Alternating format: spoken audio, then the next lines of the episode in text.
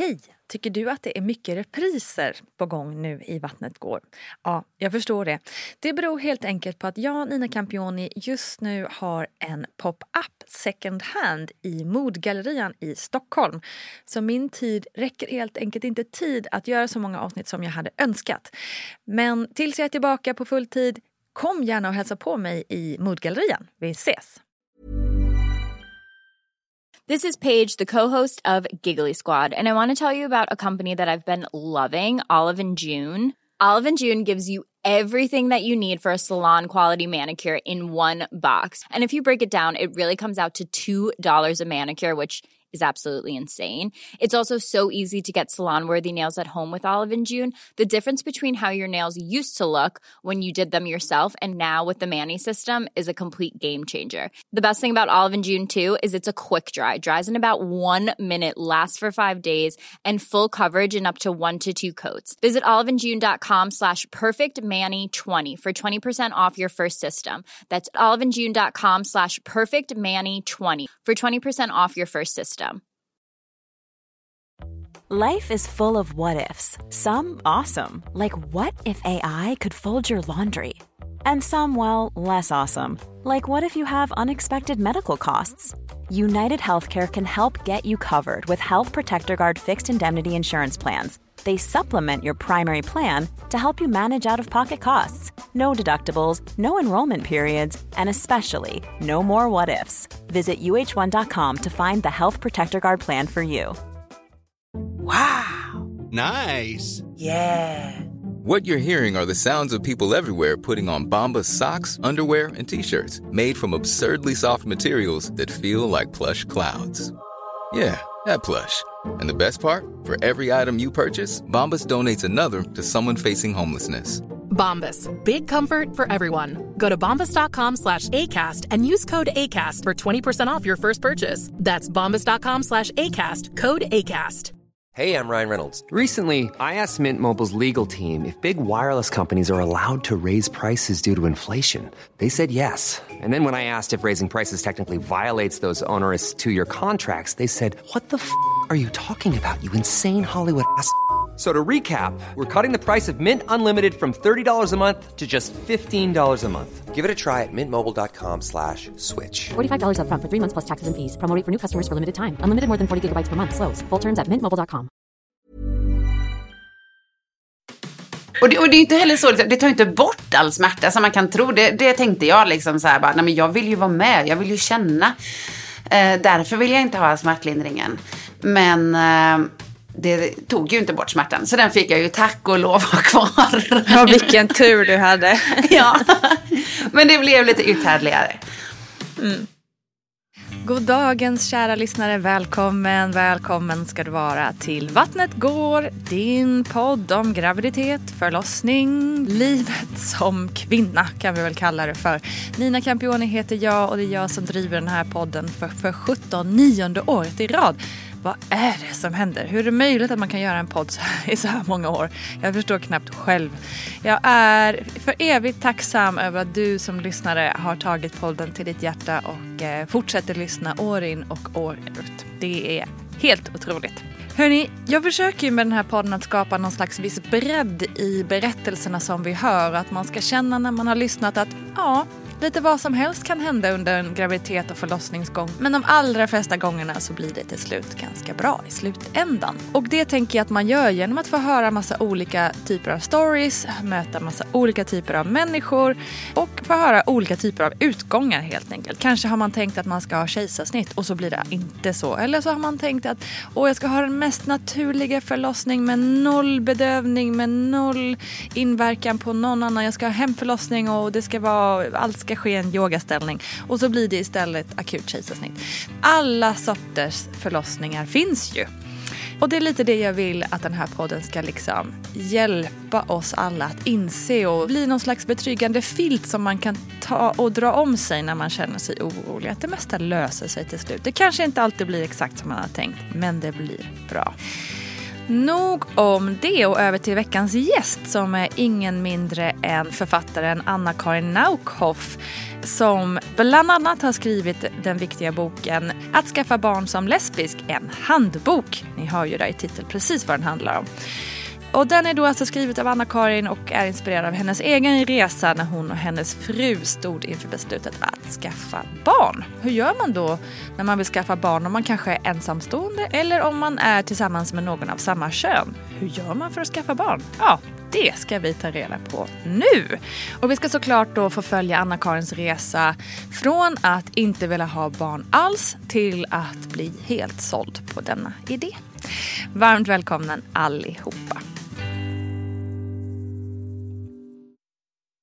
Om jag liksom ställer frågan, vad tycker du att alla liksom lesbiska kvinnor som kanske känner att de är sugna på barn bör känna till? Finns det något enkelt svar på det? Ja, det är väl liksom att se över sina alternativ. För om man då man bor i Sverige och eh, tänker att man ska skaffa barn så blir det såklart att man går lätt efter liksom den svenska mallen. Men det finns ju andra mm. sätt också. Man kan ju vända sig utomlands och där finns det andra alternativ. Till exempel eh, om man inte klarar BMI-gränserna som är i Sverige så kan ju de vara annorlunda utomlands och även åldersgränserna och eh, om man ska ha en eh, öppen eller anonym donator kan man ju välja själv där också. Mm. Så det är väl liksom kolla över sådana saker. Just det, var lite medveten om vad, eh, dels då vad det finns för begränsningar i vårt egna land och vad det kan finnas för alternativ då på andra ja. ställen. Mm. Och när, eh, om, vi, om vi pratar lite om dig då, liksom din egen resa. Vad, när visste du att du eh, var sugen på barn? Ja, jag liksom har ju levt hela livet eh, och eller hela mitt vuxna liv och inte velat ha barn. Sen så mm. träffade jag min fru och eh, hon hade ett barn sedan eh, tidigare förhållande. Så då fick jag ju honom som en liten fin bonus. Och mm. det var ju då varannan vecka vecka och då så ja, men vande jag mig lite sådär sakteliga vid barn. Men tyckte att det var ett rätt bra upplägg med varannan vecka. Men sen så helt plötsligt så bara, och för det också, det var liksom en sak som vi så här, eh, var så glada båda två över att eh, ingen av oss ville ha barn eller fler barn då. Mm. Men så plötsligt så ändrade vi oss båda två samtidigt och eh, ville ha barn. Gud vad synkade. det var väldigt bra synkning faktiskt på det. Det skulle vara tråkigt annars. Vad tror ni att det berodde på då? Jag har faktiskt ingen aning. Alltså min svägerska skaffade barn. Eh, eller sitt tredje barn då. Och eh, det var väl eh, ja, ett, ett möte med en bebis liksom. Mm, som var väldigt söt. Ja. och, och som man kanske hade en, en koppling till då på ett annat sätt än andra söta bebisar som man bara ser fladdrar förbi någonstans. Ja, alltså jag har ju sett söta bebisar innan. Men eh, här var mm. det, jag, vet, jag var väl på rätt plats i livet kanske då för att kunna se exakt hur söt hon var. Ja. um, och sen efter, strax efter det så visade också Karo mig en um, turkos barnvagn. Så här lite retro som då Elvis, eh, mitt bonusbarn, hade när han var liten. Mm. Och den var ju fantastisk. Och jag bara kände att okej, okay, vi ska nog ha barn. Extremt ytlig start. Men... Det var nog ändå liksom den första i poddens historia som liksom fick barncravings av en, en barnvagn. ja, fler borde se söta vagnar som tvekar. Ja. Ett bra tips till alla Bugaboo-produktbolag där ute. Verkligen, kolla upp fler färger. Söta barnvagnar. Ja, exakt. Jo, nej men, och sen då efter eh, det så skulle vi eh, åka iväg på en semester först i några veckor, och, eller vi hade det några månader fram. Så tänkte vi, men efter det här så kör vi igång då. Och eh, då, först också, ja, så var det ju att vi visste inte riktigt hur vi skulle få detta barn som vi så gärna ville ha. Eh, båda två tänkte att ja, men det blir nog att vi adopterar. Mm. För ingen av oss ville bära barn. Och vi, Ja. tänkte, och vi tänkte också liksom att ah, men det finns ju så mycket barn i världen som behöver hem. Och vi var inte alls insatta då liksom, i adoptionsfrågan och hur komplex den är och att Mm. allt eh, inte alltid går rätt till alls. Mm, mm. Får jag fråga också vad det var som i er, eller dig då får väl du kanske svara för, eh, som gjorde att eh, du inte var intresserad eller sugen på att bära ett barn? Ja, alltså det har liksom alltid känts som, det, det är nog mycket där, innan jag inte velat ha barn, så är det mycket där tror jag som jag bromsade mig redan att eh, det känns alldeles för konstigt att vara gravid. Det kändes liksom helt onaturligt för mig och jag har ja men uppträtt med burlesk mycket innan och fotat massa och sånt där och kände liksom inte för att ändra min kropp. Och inte det att jag var så här, ja men rädd för att nu kommer jag bli tjock eller något sånt. Utan det var bara, jag ville ha min kropp som den var så jag kunde fortsätta komma i mina danskostymer. och jag tyckte om liksom delarna på min kropp och kände att jag ville inte att de ska ändras. Även om det blir ändrat till något bättre så vill jag inte det heller för jag vill fortsätta ha så här. Och så kändes det också helt absurt att föda barn. Att liksom pressa ut någonting från ett ställe där jag inte ens vill ha in någonting. Det är ju ganska absurt om man tänker efter. Verkligen. Och så bara att känna som att det är typ en alien i en liksom, som ligger där och växer och som man inte har någon kontroll över. Så det var sådana tankar mycket. Men sen så var det, ja, för Carros del då så, ja men för henne känns det liksom helt onaturligt, helt fel på, ja men liksom fler än mina rätt ytliga plan ändå. Så till slut så landade jag i att, eh, okej, det kommer bli jag som får bära barn om vi ska ha ett barn. Och det är jag väldigt glad att jag landade i, för att jag älskade att vara gravid. Ah, vad spännande, vad kul att det blev så. Ja. Men var det motstridigt där då liksom när du, när du skulle, alltså till att komma till, jag förstår att det var motstridigt i början, men vad var det som ändå liksom fick dig att bara, ja men det, det, får, det får landa på mig då? Jag vet inte, mognad kanske.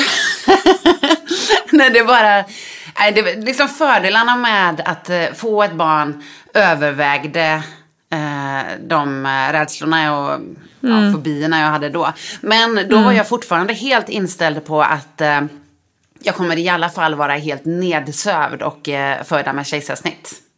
Okej. Men så blev det inte heller, det ändrades också. Ja, det skulle bli spännande att höra.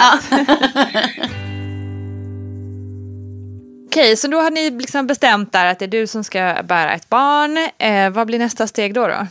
Ja, då blev det ju för att eh, få eh, skaffa barn som eh, eller ja, när man behöver liksom donerade könsceller så behöver man genomgå eh, några tester. Man behöver se så man inte har klamydia och hiv och syfilis och man ska inte ha gjort, eh, eller jag menar man ska ha gjort en, eh, vad heter det, ett cellprov rätt nyligen. Okej. Så det var liksom att sätta upp mig på att göra de testerna då. Och även så satte vi upp oss. Vi visste redan då att vi inte skulle göra barn i Sverige. Men vi satte ändå upp oss på listan för att få donerade spermier. Eller listan, jag vet inte om man säger så. Men eh, Och vad var det för anledning att ni inte skulle vara i Sverige då? För er? Nu finns det ju liksom mycket mer alternativ i Sverige. Så här, köerna, de har ju varit jättelånga innan. Men nu med så här vårdgarantin så kan man få vända sig till privata kliniker och så ändå. Och få det ja, finansierat av staten ändå. Men eh, eh, det kunde man inte då, så då var det jättelånga köer. Jag tror det var typ så här två år eller någonting. Okej. Och jag är mycket för det här att jag vill göra saker nu, när jag vill göra dem. Jo, men speciellt en sån sak, det tror jag alla kan känna igen sig att har man väl landat i eh, och vill ha barn så vill man ju sällan vänta i flera år. Liksom. Nej, men precis. Och jag var dessutom äldre ju. Jag var ju, ja, jag var väl 35 när vi då började fundera på det. Så det är ju inte jättemycket äldre, men det var ändå inte liksom så att, eller helst hade jag antagligen då också bara velat vänta tio år kanske. Men jag kände att det är nu vi får göra här. Ja men exakt, och är man i den åldern så har man ju kanske inte garanterat tio år på sig. Nej, precis. liksom. så.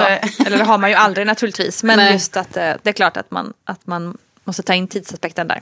Mm. Okej, så vart vände ni er då? Eh, ja, men då vände vi oss ju till eh, Göteborg då, som vi bor i här.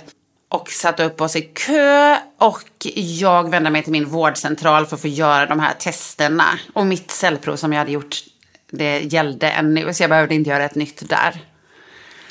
Så det var skönt. Eh, och sen då när vi hade fått eh, de resultaten så var det, man skulle också, jo, man skulle gå och göra en spolning också, ja, vägledarna. För att se om det Aha. liksom var något hinder i vägen eller så. Men det var det inte. Och eh, efter det, ska jag säga, nu är min matte här känner jag är inte helt hundra. Jag var 30, var jag, var, nej gud, var jag 38 eller 39 när jag fick honom? Något av det var jag. så jag blev så här, var jag verkligen 35? Jag var nog 36 kanske när vi började fundera. Ehm, ja, nej men, och sen så hörde vi av oss till eh, den kliniken i Danmark där Elvis då eh, är gjord. För eh, den visste vi ju funkade och gjorde Just fina det. barn. ja, exakt. Ehm, och då så tänkte vi liksom att ja, men vi använder dessa spermier som finns där. Vi ville bara få några. Vi ville inte veta någonting om donatorn. Liksom inget utseende eller vad den jobbar med eller något sånt. Utan vi tänkte bara, bara ge oss något. Eh, och sen så åkte vi ju dit och jag var helt övertygad om att jag skulle bli gravid på den första inseminationen. Helt hundra var jag på det, och vilket jag inte riktigt vet varför. Bra självförtroende i och för sig, men det, det, är jätte, det var också antagligen baserat på när Elvis blev till och att han blev till på första försöket. Men de var ju bara så här 25 år då. Och ehm, ja, det var ju inte jag. Men jag likställde mig med denna process ändå. Ja. Men får jag fråga också då, eh, där fanns det ingen jättelång väntetid då eller? eller Ingen var- väntetid det alls. Ingen alls? Nej. Otroligt att det, ska vara sån, att det var sån skillnad. Ja, verkligen. Alltså. Ja. Så där var det bara liksom att eh, ja, men höra av sig till dem först och få ha så här journalsamtal. Eh, Som man har när man bara pratar lite med kliniken och varför man vill ha barn och hur man tänker runt det och sånt. Och sen att åka dit när jag hade ägglossning. Otroligt ju. Väldigt smidigt. Eller ja, det förstår jag. smidigt och smidigt. Första gången, ja, smidigt. Men i längden så blir det inte jättesmidigt. För då åkte vi med Danmarksfärjan. Och så här, ta ledigt från jobbet, sista minuten. Och boka färja och allt eh, runt det liksom. Ja, och emotionellt påfrestande tänker jag också. Ja, gud ja. Okej, så, så ni är där i alla fall första gången då. Eh, och hur, hur upplevde du den, det första tillfället? Ja, det var ju eh, väldigt eh, spännande. Nu, jag har inte varit på någon eh, göra barnklinik i Sverige. men jag, vad jag tror och har hört så är det ju liksom mycket personligare och så i till exempel Danmark. Det är mer mysiga lokaler och eh, ja, inte lika kliniskt. Inte lika rent. Nej, jag skojar bara. Det är det säkert. Nej, det var, det var jättebra på alla sätt och vis. Så. Eh, nej, men det var en jättekonstig känsla liksom. Och också bara tänka på att här går jag nu liksom från att inte velat ha barn till att nu gör vi ett barn här. Så Livet, det var liksom. absurt.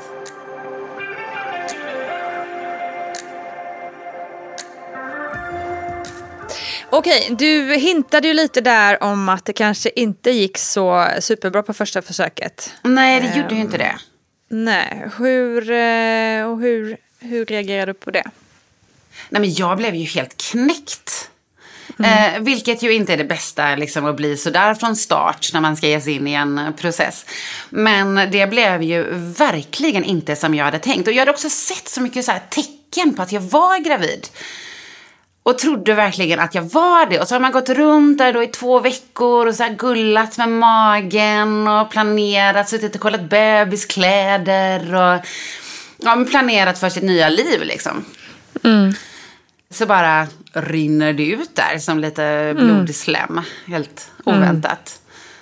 Så det var ju inte alls kul. Men vi var väl båda så övertygade om att det skulle ta sig på första försöket att vi gav liksom inte upp med det. Jag vet inte hur många gånger jag nu hittills i mitt liv har googlat eh, eh, blödning gravid.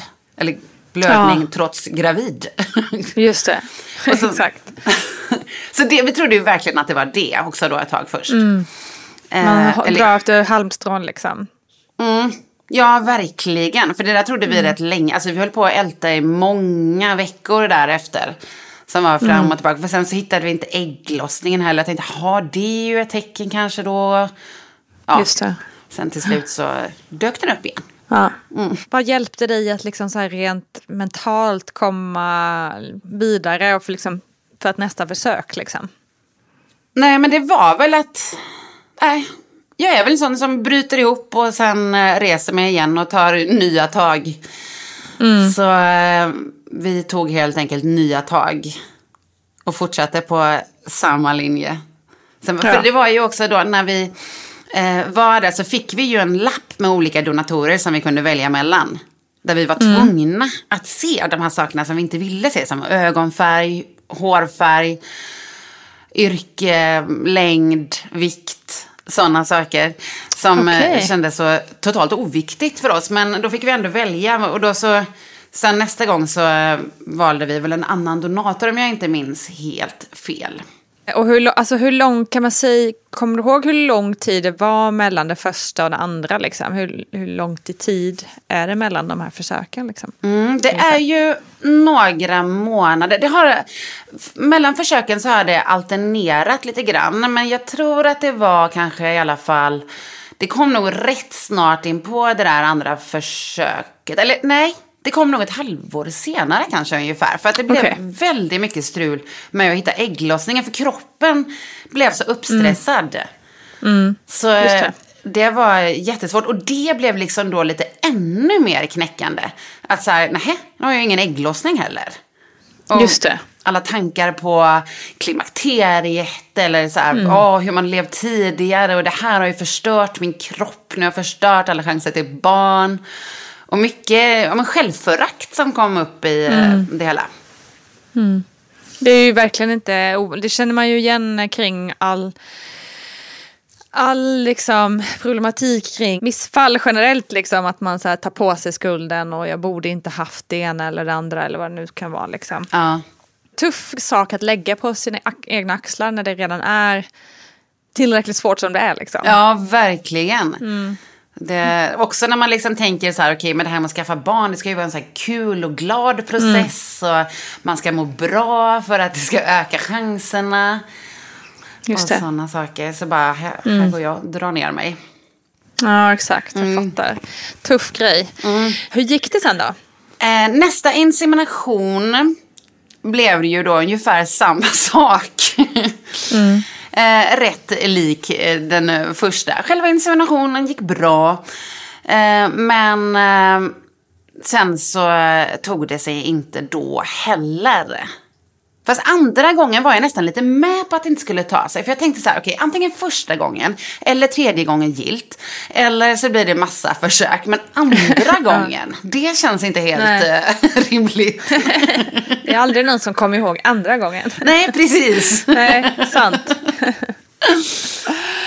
Så, ja. Men och sen så därefter så var det liksom, eh, ja men fortsatt krångel med ägglossningen. Så de här försöken omgärdades mycket av det. Jag fattar. Mycket oro och krånglande och hitta rätt dagar och så då. Ja, verkligen.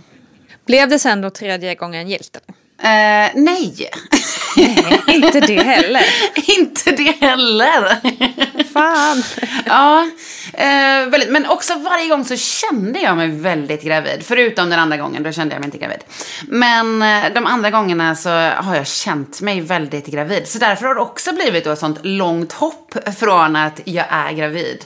Och gå och liksom planera och gulla gulla och prata med magen hela dagarna. Till att nej, jag var inte gravid. Nej.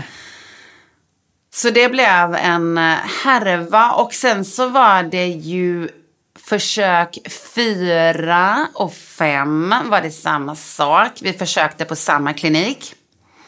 bytte donatorer eh, då och då. Men eh, resultatet förblev detsamma. Och den, då hade vi väl hållit på i men ungefär ett och ett halvt år kanske. De fem försöken var utspridda på. Och efter det femte försöket så var det verkligen total ras. Då mådde jag så dåligt att jag blev, ja, jag blev, jag var sjukskriven då också. Jag blev det för också min katt hade dött på sommaren och eh, det, det var på sommaren som det femte försöket var som inte tog sig. Och jag, jag, var, jag kände bara, nej men nu, vi skiter i det här. Det här det är inte värt det. Liksom. Det, jag det går det. inte. Det tar för mycket på mig. Och det tog också för mycket på min fru. Liksom. Hon hade ju velat sluta typ innan det här redan. Men då gick jag till ett medium. Okej. Som eh, jag hade hört så här, eh, gott om innan av andra. Och hon sa, jag, jag kom in liksom så här, försökte vara väldigt anonym och inte, detta var samma dag som jag inte hade fått barn. men det var samma dag som jag hade fått eh, mens. Men hon kände på sig rätt snabbt vad det liksom handlade om. Eller varför jag var där. Okej. Och sa liksom så här att jag, eller frågade min familj och så frågade om jag vill ha liksom så här, är, eller göra liksom ett barn också. Och så sa hon att jag känner att du har gett upp och att du inte vill mer. Men du ska göra ett försök till för det kommer att ta sig. Och var liksom så här, jag, det kanske låter konstigt men jag vet att det kommer att ta sig. Men ni ska byta klinik för du kopplar en massa dåliga minnen till den andra kliniken. Ja. Och du ska gå till en naturläkare innan. För jag tror att du har en eh, brist. Och då så kände jag mig ju rätt positiv efter detta möte. Och bokade också tid med den naturläkaren som hon rekommenderade. Och det visade sig att jag hade en progesteronbrist. Så äggen fäste inte som de skulle. Intressant. Ja. Eh, och då så fick jag en så här progesteronsalva som jag skulle smörja in handlederna med när eh, eh, jag skulle göra nästa insemination. Då. För då så kände jag för att göra en insemination till. Ja, det förstår jag. hade man ju inte kunnat låta bli alltså. Herregud. Precis. Men där visste jag också att det här är verkligen det sista försöket. Efter det här så gör jag inget mer. Men och hon hade också sagt att jag skulle bli gravid i så slutet av oktober, början av november. Och detta var ju typ då, ja men på sommaren. Och det kändes ju som det var tusen år kvar tills dess. Just det. Mm. Men jag höll mig till dess ändå. Och då så bytte vi klinik och vi beställde spermier själva från en eh, spermiebank till kliniken då. Eh, Vi eh, bytte till Storkkliniken i Köpenhamn. För hon hade sagt Okej. en klinik i Köpenhamn. Och det är den största liksom. Just det. Så åkte vi dit och gjorde inseminationen. Och där kändes det så himla bra. Det var verkligen så jättefin miljö och jättebra människor. Och det var jättebra rum och ja, det var en väldigt positiv känsla runt allt. Ja, och sen så, så blev jag gravid. Helt sjukt ju. det är jävla häftigt alltså. Ägglossningen var också precis, jag tror det var typ den eh, ja, men 26 oktober eller något sånt där. Så Men det, det var i slutet av galet. oktober. Ja, Har du berättat för det här mediet att eh, allting stämde? ja, det har jag gjort. Hon bara, ja det visste jag väl. precis, Hon som ju visste redan det. förvånad. Nej men gud vad coolt alltså. Hur kändes det då? Ja, ja, det var fantastiskt. Också där så var det, man kunde få så här biverkningar av eh, progesteronsalvan. Som kunde vara liknande så här, bo- ja, men mensvärk och graviditet. Och, eh, som, så man visste inte riktigt vad som var vad. Vilket nej, var, just det. Ja, och det var jätteskönt. För då, blev det liksom, då letade jag inte lika hårt efter tecken och jag kollade inte ens upp vilka biverkningarna var. Så eh, mitt ena bröst blev så här jättestort. Och jag tänkte att det här borde ju nog kanske vara ett tecken. Men samtidigt så visste jag inte. Men det, det var nog ett tecken. Något slags tecken. och det var så fantastiskt att äntligen få positivt på ett eh, graviditetstest. Jag har gjort så många Det förstår jag innan. verkligen. Herregud. Ja, det är de gud, vad härligt. dagarna. Ja. Hur var sen graviditeten? Liksom, hur upplevde du den? Ja, men den var jättebra. Eh, Det var liksom, jag, jag mådde så bra som gravid. Jag var, och då var det ändå så här, jag var förkyld en stor del, jag tappade smak och lukt under en stor del. Men jag var ändå så lycklig och det var så efterlängtat, vilket antagligen gjorde att de sakerna blev lite lättare att leva med. Just det.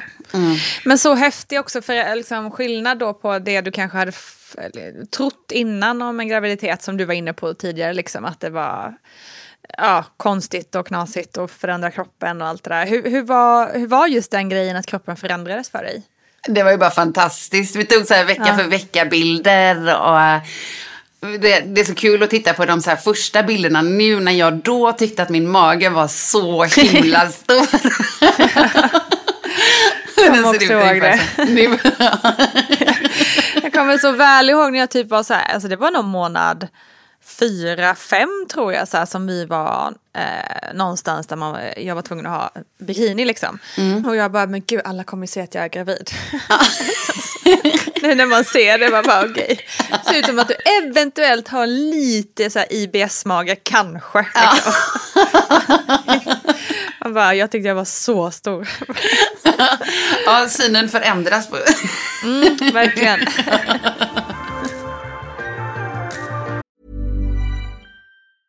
Life is full of awesome what ifs, and some not so much, like unexpected medical costs. That's why United Healthcare provides Health Protector Guard fixed indemnity insurance plans to supplement your primary plan and help manage out of pocket costs. Learn more at uh1.com.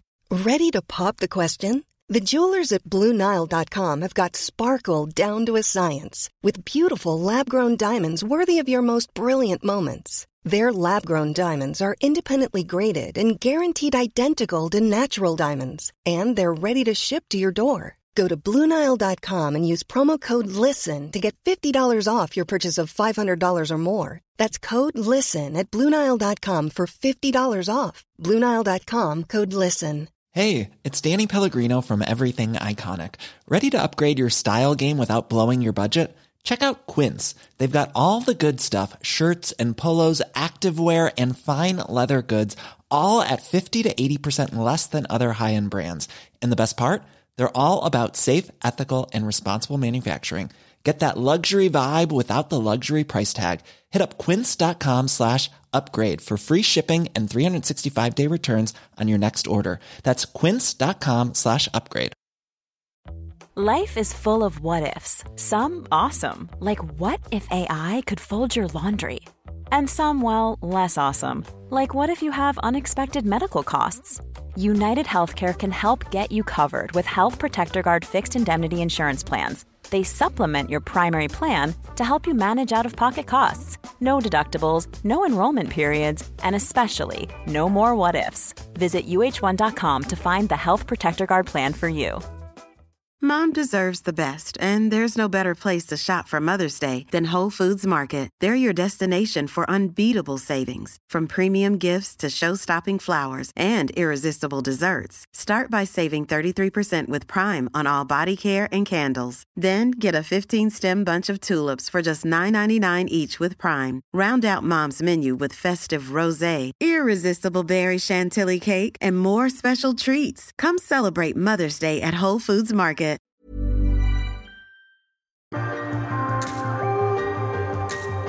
Men du, utifrån då det här liksom lesbiska perspektivet, hur upplevde du så här, alltså nu har du klart ingenting att jämföra med heller, men, men liksom att skriva in, jag tänker skriva in sig hos barnmorskan och alla de här sakerna som ju i Sverige, alltså allting, du har ju även skrivit det i ditt bokomslag, liksom, att här behöver man inte ens tänka om från det heteronormativa, utan här liksom, står det redan Ja. liksom, rätt ord så att säga. För jag tänker allting i, inom vården och, och så vidare är ju väldigt heteronormativt. Eh, liksom, hur upplevde du det? Liksom? Ja, jag var så här när jag skulle eh, ringa och boka det första MVC-samtalet. Så eh, var jag liksom så här, Ja, men jag eh, könade inte min fru på något som helst sätt. Liksom, för jag tänkte att jag vill se vad de säger. Ja, just det. Men eh, hon bara frågade väl typ om jag har en partner eller något sånt. Och sen Mm. så var det inget mer med det. Så det var, Nej. det var bra. Det var, jag möttes bra. Ja, men det var ju härligt. Mm. Ändå. Ja, bra. Ja.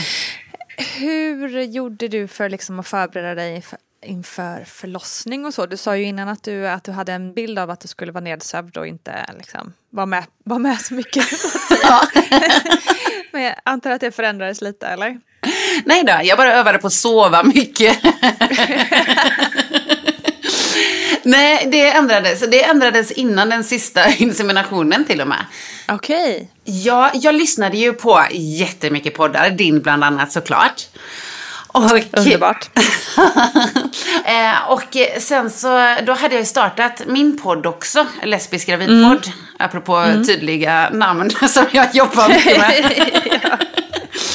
Ehm, och där hade jag med gäster som jag kände att jag själv kunde ha lite nytta av. Liksom, som pratade om hypnobirthing, orgasmic birth och sådana saker. För jag var, hade nu helt gått över till att jag istället ville föda hemma utan bedövning.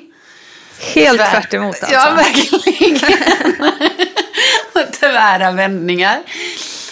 Ehm, och, eh, men sen så blev det då liksom när det närmade sig förlossningen så var det ändå Ja men hypnobirthing var väl det jag fastnade för som jag kände så här det här låter bra. Jag gick på så lite förlossningsberedande kurser. Med min svägerska faktiskt då som var med på förlossningen också. Okej. ja. Och ja, ja, men jag läste ju allt jag kunde komma över. Eh, din bok också såklart. Ja, men bra där. eh, och, och, Checking liksom, all the boxes här. eh, och det, var, det var jättebra. Eh, liksom för jag, ja, men jag tycker om att liksom samla på mig mycket fakta inför något. Man ska göra något. Och det fick jag. Och jag kände ju liksom att det jag ska fokusera på under förlossningen är att hålla lugnet, inte få panik liksom, utan hålla andetaget. Och slappna av i, vad var det nu, händer, rumpa, panna va? det som är, Är det bra. lite hyp- hypnobirthing-tänket där eller? Eh, ja, ja, men både därifrån och kurserna och eh, böckerna Ah, okej. och poddarna. Okej. Liksom, allting som... eh, ja, det, men det var de sakerna som jag fastnade på att det här ska jag fokusera på. Intressant. Ja. Då vill man ju genast höra hur det gick. Ja, eh, det gick ju faktiskt väldigt bra. Det, det var ju... en- Det är så konstigt liksom när man tänker tillbaka på det. För det var både så lång och kort förlossning och den var både dramatisk och lugn. Det var liksom allt på en gång. Allt. Ja. Ja. Jag fick ju verkar typ när vi skulle gå och lägga oss en kväll. Då hade slemproppen gått tre dagar innan. Eh, Och då förstod jag liksom att okej, men det här är verkar. För jag var så osäker innan på så här, jag tror inte att jag kommer fatta liksom vad som är verkar. Och sen kommer jag inte heller fatta vad som är krystverkar. Men det, ja, det, det förstod man ju. Man gör ju det, men det, det är såklart, det, det kommer jag också ihåg från första barnet liksom. Och många som har sagt i podden innan, liksom, hur fan ska man veta liksom. Ja. Men det, det är oftast väldigt tydligt ändå. Ja men det är det. Och liksom redan innan vi la oss där så kände jag liksom att det är, det är någonting som är på gång nu. Och sen så la vi oss och så somnade min fru med en gång. Men då fick jag verka så fort hon hade somnat. och så, sen så, det var ju väldigt intensivt. Det var ju inte heller riktigt förberedd på så. Men eh, det var ju verkar hela natten. Och jag sov 45 minuter totalt den natten. Och sen på morgonen så var det väl okej vid åtta någon gång där som jag kände att okej det här nu, eh, nu går det faktiskt inte längre. Jag är smärttålig men det här gör för ont. Ja. Så då så började vi att försöka få komma in, eller jag ringde till förlossningen. Och då var verkarna rätt täta också. De var liksom nere på under tio minuter. Ibland var det så tre minuter mellan och sånt. Vi klockade dem ju med en sån där app. Eh, då tyckte ju hon att jag bara skulle ta en Alvedon och försöka vila lite. Vilket ju var som Ja. ett slag i ansiktet. Det var ursäkta, vet du vad jag går igenom här? Eh, men jag tog ett par Alvedon och eh, kunde inte vila utan fortsatte ringa och sen så till slut så var jag för arg så Carro, min fru, fick ringa och säga att ja men vi kommer nu i alla fall. så vi åkte in. Tänkte liksom att det är hellre då att man får bli hemskickad men eh, jag kan inte bara vara här i det här. Nej. För det var liksom ingenting. Så värmekudde hjälpte ju en del. Men eh, annars så tyckte jag inte att det var någonting som hjälpte. Det som jag hade tänkt som så här varma bad, pilatesboll och sånt. Det funkade inte alls för mig. Jag hade till och med varit inne på föda i vatten. Men det, det var jag inte då längre. Eh, Så då så tog vi med min svägerska på våningen nedanför och åkte in. Och då så visade det sig att jag eh, var lite så nära att få havandeskapsförlossning. Så det var antagligen på grund av där, det som jag fick stanna kvar. Ja, ja, ja. Men det var ju en himla tur att ni trotsade den där barnmorskans eh, liksom, tips Ja. då. Ändå. Ja, verkligen. Ja, vi, vi, vi kom ju dit då vid kanske halv tio. Och sen så, han föddes halv två på natten. Så vi var ju där rätt länge. Men det var, det var jättebra. Jag kände mig så trygg och liksom i säkra händer. Älskade barnmorskorna och eh, sjuksystrarna som var där. Och eh, det var ju, även om det liksom, ja men gjorde ju väldigt ont ibland. Så lyckades jag ändå skratta mig igenom den större delen av eh, tiden. Och hålla andetaget. Det är ju otroligt ju. Ja, det är det faktiskt. I efterhand så Verkligen. känns det ju rätt overkligt att jag lyckades med det. Men det var, alltså jag höll så fast hårt vid de principerna att nej, jag ska hålla andetaget. Jag ska liksom... Jag ska vara lugn. Tänkte inte ens, jag ska inte få panik för att inte tänka i negationer. Nej, just det. Och eh, ja, jag var ju fortfarande inne när vi åkte in där på att eh, det här ska jag göra utan smärtlindring. Men så fort jag blev erbjuden en smärtstillande tablett så tackade jag ja. Ah, om de bjuder så. Ja, precis som det ändå är gratis. nej, nej, men jag var ju förresten inne på att jag ville ha så här, um, akupunktur, bedövningsakupunktur. Men eh, då så, det förhalades hela tiden och sen så framkom det att de letade igenom hela sjukhuset men de hittade inga nålar. Fast till slut hittade de en okej. nål ändå. Som jag fick så här mitt uppe på huvudet. Gjorde det någon skillnad då, tycker du? Nej, det tycker jag faktiskt inte. Jag vet, det kan ju lika gärna ha varit en vanlig knappnål bara för att lugna mig i mitt akupunktурtjat. eh, det kanske inte ens var en nål, de kanske bara pickade lite på De huvudet. kanske bara låtsades. Ja, precis. Exakt. Eh, ja, och sen så blev det ju liksom, det intensifierade såklart. Så när jag blev erbjuden lustgas så var jag ju inte sen på den bollen heller. Och det ångrar jag ju verkligen inte. Lustgas var jättebra, tycker jag, för mig. Jag lyckades hålla det på den nivån liksom att... Eller jag har hört om många som har tagit lustgas att man bara blir helt borta liksom och tappar verkligheten. Men det gjorde inte jag, utan det blev ja, men som ett litet vadd runt allt bara. Gjorde det hela lite roligare. Hade också provat att bada innan, men det var ett väldigt konstigt badkar. Jag hade sett så på deras Instagramsida tror jag det var, att de hade jättefina lyxiga badkar. Som var så här mer som spapooler. Men det här Just var det, ju ett ja. vanligt inplastat badkar som jag skulle ligga i. Aha, Ja, okej. så Det kändes mer Intressant. lite som en mordscen. Det var inte alls så här, här vill jag Nej, det låter inte så kul.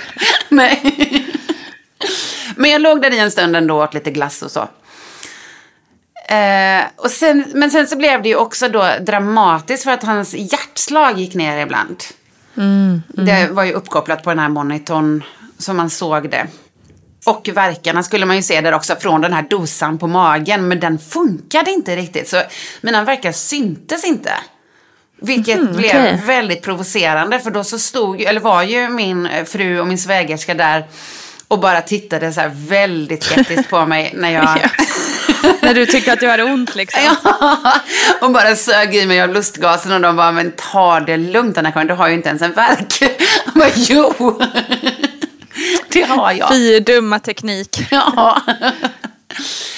Ja, men så, så det blev liksom väldigt dramatiskt ibland då med de här hjärtslagen. Men av någon konstig anledning och inte på grund av lustgasen utan på intuition skulle jag tro. Så höll jag, jag var inte orolig någon gång. Jag var helt övertygad om att det här kommer gå bra.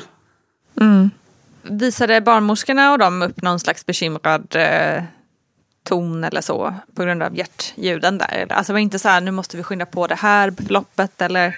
Nej, nej, det var mer att de ville skynda på det lite grann på grund av att jag eventuellt höll på att få en havandeskapsförgiftning. Mitt blodtryck Okej, var mm. väldigt högt och så. Så de Ja. ville ju ge mig verkstimulerande. Men jag vägrade. Hade, hade det varit fara liksom för hans liv så hade jag såklart gjort det. Men nu var det ju mer att det handlade om eh, den här havandeskapsförgiftningen. Och jag kände ändå så tydligt att nej, men kroppen kommer liksom fixa det här. Jag kommer inte behöva verkstimulerande. Jag känner ju hur det öppnar sig. Så de försökte skynda på det på så sätt, men inte liksom så här på grund av eh, honom. Och det var Nej. mer så här i olika positioner. När jag bytte position var det mycket som det hände. Eller om det var så här en väldigt intensiv verk. Just det. Så var det ju, då var ju Carro ja, och Camilla som en svägerska heter, kan jag övergå till hennes namn istället. Eh, De, de var ju oroliga. Jag såg ju hur de tittade på varandra nojigt liksom och sånt. Men eh, ja, de fick bara ta bort lustgasen och säga till dem sluta titta på varandra sådär och sluta titta på den här skärmen nu för det kommer gå bra, det är lugnt. Sen så var det ju ibland att de liksom kom och om man kollade till honom, satte en så här elektrod på hans huvud och så för att få bättre koll. Och sen så var det vid ett tillfälle, eh, men rätt sent då, som det kom in så här ett helt team. För att då var det liksom, ja men lite kris med hjärtslagen där. Vad hände då? då? Eller vad gjorde de? Ja, men de kom in och höll på att titta på massa skärmar och jag, jag kommer faktiskt inte riktigt ihåg vad de gjorde. Det är liksom det minnet jag har, att de stod och tittade på massa skärmar. Men det låter ju väldigt konstigt. Men, eh, ja, och på något... Ja, men det utmynnade inte i någonting liksom att de tog något beslut om något eller? Nej, så, liksom. nej det gjorde Nej. de faktiskt inte. Nej. Så jag antar att det blev lugnt igen bara. Mm. Jo förresten, jag hade fått epidural innan det här. Eh, vilket, alltså jag är jättespruträdd. Jag var jättenojig för det. Jag hade absolut inte tänkt ta epidural. Men nu var det till och med jag som bad om det. Och jag fick det rätt så med en gång. De kom väldigt snabbt och gav mig det. Och det blev ju mycket lugnare. Jag fick en, var det Bricanyl? Jag vet inte, någonting som skulle lugna ner verkarna också. Okej. Och det är faktiskt efter epiduralen, så det var inte så att... Ja. Men eh, ja, det var väldigt skönt att få epiduralen. Jag rekommenderar all smärtlindring som är möjlig. Faktiskt. och, det, och det är inte heller så, det tar inte bort all smärta som man kan tro. Det, det tänkte jag liksom så här bara, nej men jag vill ju vara med, jag vill ju känna. Eh, därför vill jag inte ha smärtlindringen. Men eh, det tog ju inte bort smärtan, så den fick jag ju tack och lov ha kvar. Ja, vilken tur du hade. ja, men det blev lite uthärdligare. Mm. Och, eh, ja. Men lugnet kvarstod i alla fall och andetaget lika så. Fantastiskt. Mm. Så bra ju. ja. Ja. Ibland kan det ju vara så när man har epidural att man inte känner riktigt när det är dags att krysta liksom då för att man blir så bortdomnad liksom. Men hur var det för dig där? Mm. Ja, krystvärkarna då som jag inte trodde att jag skulle känna av eh, var ju att jag fick ställa mig upp. För det, allting blev ju väldigt mycket mer intensivt när man stod upp. Eller när jag stod upp. Och jag ville ju helst ligga ner. Det var ju också någonting jag verkligen hade tänkt. Jag ska inte ligga sådär kliniskt och på rygg och föda. Nej. Jag ska stå upp och ta emot honom själv. Men eh, då var jag väldigt mycket inne på att ligga. Jag var väl också lite trött. Jag hade ju inte sovit så mycket. Nej, men verkligen, det förstår man ju. Ja, men då eh, så ställde jag mig upp. Och då nästan med en gång så bara, oj, vad, vad är det här? Jag var så säker på att jag skulle bajsa ner mig. Och min fru stod bakom mig så här höll ihop höfterna. Eh, vilket ju var jätteskönt när man höll ihop höfterna. Och jag, hon hade nya vita skor på sig. Och jag bara, flytta skorna, flytta skorna nu för att jag kommer bajsa på dem. Men det gjorde jag inte.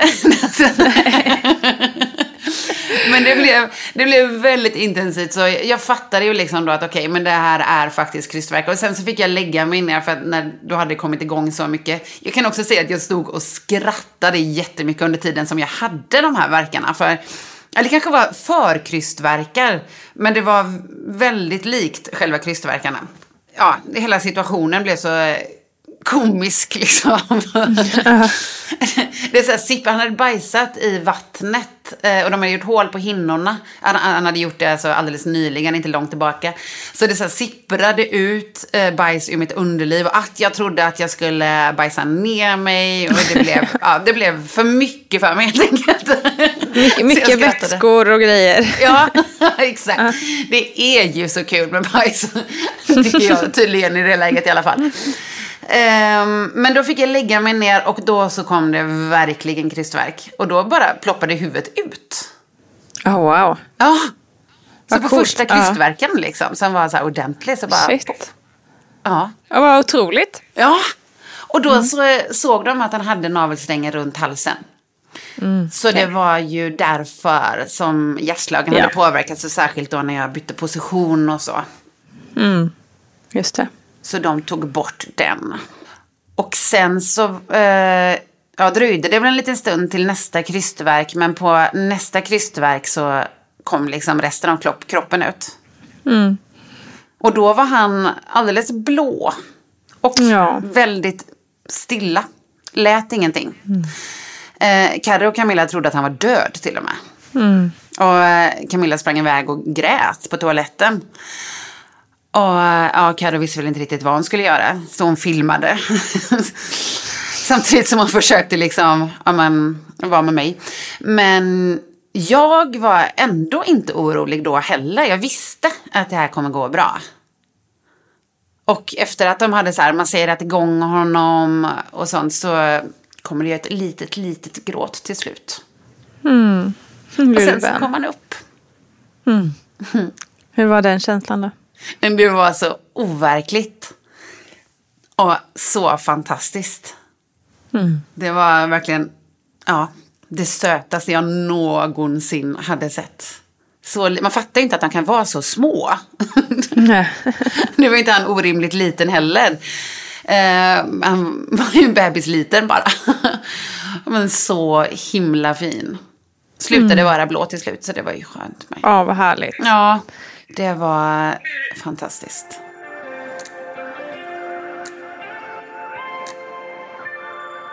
Hur upplevde du eh, liksom, de närmsta timmarna sen och närmsta dygnet och sådär? Mm. Eh, då var ju vi kvar på BB. Vi kom upp dit en gång framåt natten där, eller framåt, det var ju långt in på natten. Mm. Och det, då fick vi ett eget rum, vilket var jätteskönt. Och det var ju, nej men det var ren eufori bara. Så många fantastiska känslor. Det hade gått, alltså han var ju så extremt efterlängtad. Mm. Och det hade ju verkligen gått från så här, med botten från där efter det femte försöket till toppen. Av att bara okej, okay, han är här nu. Ja. Vi har honom här. Otroligt. Så det var jättefint. Mm. Mm. Det förstår jag verkligen. Mm. Upplevde du någon form av så baby blues eller någon form av liksom, så här, hormoncraze? De, liksom, det är rätt vanligt att man får det närmsta dagarna eller veckorna efter. Liksom. Ja. Nej, jag gjorde faktiskt inte det. Gud vad skönt. Det var, ja. Det var jätteskönt att det inte blev så. Däremot så fick jag ju demer. Ja, okej. Ja, men då hade jag ingen aning om vad det var, för jag hade inte hört om det innan. Nej, just Men- det. det var- Hur det upplevde gick- du det då? Nej men det var ju, för det är ju att man får liksom ångest vid utdrivningsprocessen av mjölken. Exakt. Utdrivningsprocessen, vad heter det? Ja, eh, tillströmningen Mm. av mjölken, utströmningen. Och det blev ja, men jättekonstigt. Eller för jag har haft så här mycket ångestproblematik under min eh, tidiga vuxendom liksom. Och under uppväxten. Så det var liksom liknande sådana känslor som kom tillbaka. Och väldigt förvirrande. För jag, jag, jag kopplar, alltså, man, jag, jag var såklart lite mör i hjärnan. Men jag kopplade det inte direkt till amningen heller. Det var bara liksom att, ja, det var då jag märkte det. Men sen så, ju längre det gick, desto mer kopplade jag det till det. Just det. Och då började jag liksom googla runt och sånt och hittade att det fanns. Och sen när jag pratade med andra så visade det sig att de också har upplevt sådana saker. Men att de inte heller hade någon aning om vad det var för Nej. någonting. Nej, det har ju varit väldigt lite pratat om, verkligen. Ja. Vad- men fick du någon hjälp där kring det? Eller pratade du med barnmorskan eller något sånt? Nej, nej, jag, nej jag, jag tror faktiskt inte att jag pratade med någon barnmorska om det ens. För det var så snabbt övergående. Vilket ju gör det konstigt att jag inte kopplade det till amningen tidigare. Men det var ju verkligen så här i början av att han drack. Och sen så, eller åt. Och sen så gick det över. Bara. Men då var det jättekonstigt. Då blev det liksom så här självdestruktiva tankar fast på ett väldigt milt slag då jämfört med vad jag upplevt för länge sedan i livet. Utan bara så här kanske, jag ska ta en kopp kaffe till, jag ska, jag ska ta en snus eller ja. Inte att jag ska nog ta livet av mig nu. Nej, nej. Inte på den nivån Jag liksom. Men, ehm, men ändå väldigt intensivt när det var.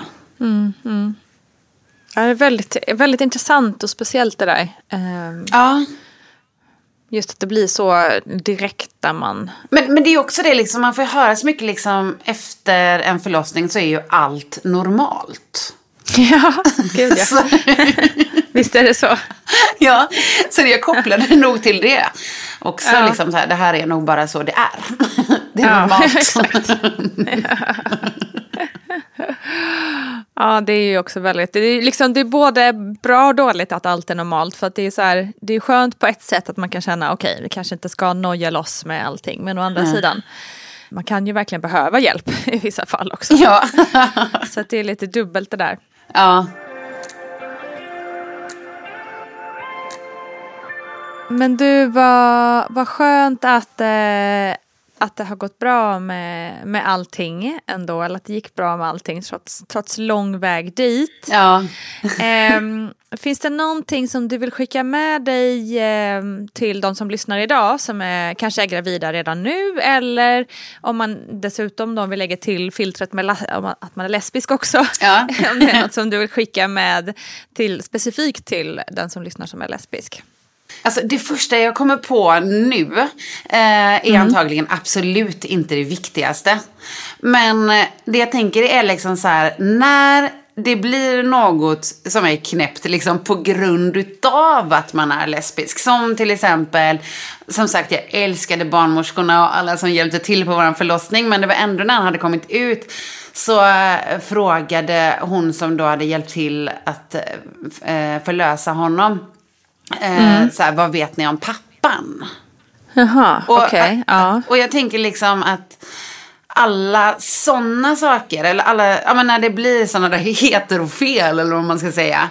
Precis. Att, att säga till med en gång om det. För det är så Mm. vi liksom ju förändrar vården i små steg. Just det. Det är Just fler det. som får Verkligen. höra det. Så. För det, det är klart, liksom, det är liksom ett känsligt läge. Det är inte kanske alltid det första man tänker på. Men samtidigt så är det ju många som, eh, som inom hbtq som har det med sig hela tiden. Att man är rädd för att det ska bli liksom sådana fel. Så därför så tänker jag att det är rätt lätt att agera med en gång ändå. Man har det lite i ryggraden många. Just det. Mm. Och det är väl någonting vi alla kan hjälpas åt med rent systerligt tänker jag. Ja. Ehm, att liksom påpeka sådana saker. Även om man är en, en hetero-relation så kan man väl liksom påpeka när man hör sådana eh, liksom, ja, uttalanden eller vad det nu än kan vara. Som liksom ja. kan kännas, bara, men, ja, vi kan ju också hjälpas åt tänker jag. Ja, ja, ja, ja det är jättebra. Tillsammans är vi starka. Ja men precis, ja. så är det verkligen. Jag tänker att dels vill jag ha telefonnumret till det där mediumet som Absolut. du, Och dels är jag väldigt, väldigt tacksam för att du ville komma med och berätta om din historia här i podden. Tack, jag, med. jag är jätteglad att jag fick vara med. Jätteroligt. Tusen, tusen tack. Tack själv. Tusen, tusen tack Anna-Karin Naukhoff för all din information och för ditt fina berättelse. Jag hoppas att du som själv är lesbisk eller ensamstående och ska skaffa barn på egen hand kan ha fått med er något bra tips från den här underhållande och intressanta berättelsen. Vill du ha mer Vattnet går? Ja men du, då finns det liksom nio års avsnitt i backspegeln att leta upp och grotta ner sig i. Vattnet går finns såklart också på Instagram och TikTok och som en fin mammagrupp på Facebook. Så välkommen. Ja, oh, hej, hallå! Vi finns också som bok. Den har jag skrivit tillsammans med barnmorskan Gudrun Abascal. Där finns det också massvis av bra tankar och tips och eh, förlossningsförberedande kunskaper att hämta. Så spana in det också såklart. Men fram tills vi hörs igen, ja men då ska du ha det så himla bra. Puss och kram, hej då!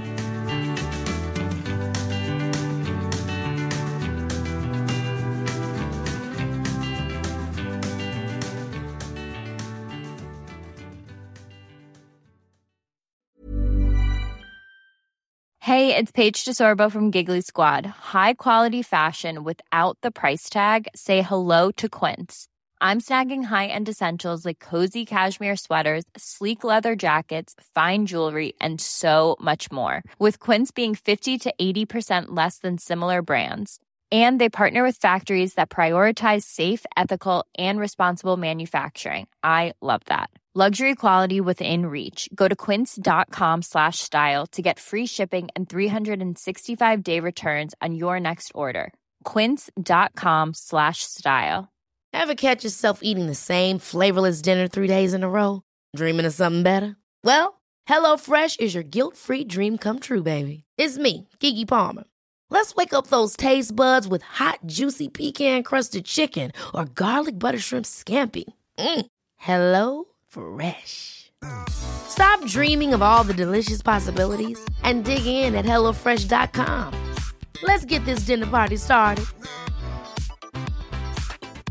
Hi, I'm Daniel, founder of Pretty Litter. Did you know cats tend to hide symptoms of sickness and pain? I learned this the hard way after losing my cat, Gingy. So I created Pretty Litter, a health monitoring litter that helps detect early signs of illness by changing colors, saving you money and potentially your cat's life. Pretty Litter is veterinarian developed, and it's the easiest way to keep tabs on your fur baby's health right at home. Go to prettylitter.com and use code ACAST for 20% off your first order and a free cat toy. Terms and conditions apply. See site for details. Mom deserves the best, and there's no better place to shop for Mother's Day than Whole Foods Market. They're your destination for unbeatable savings, from premium gifts to show-stopping flowers and irresistible desserts. Start by saving 33% with Prime on all body care and candles. Then get a 15-stem bunch of tulips for just $9.99 each with Prime. Round out Mom's menu with festive rosé, irresistible berry chantilly cake, and more special treats. Come celebrate Mother's Day at Whole Foods Market.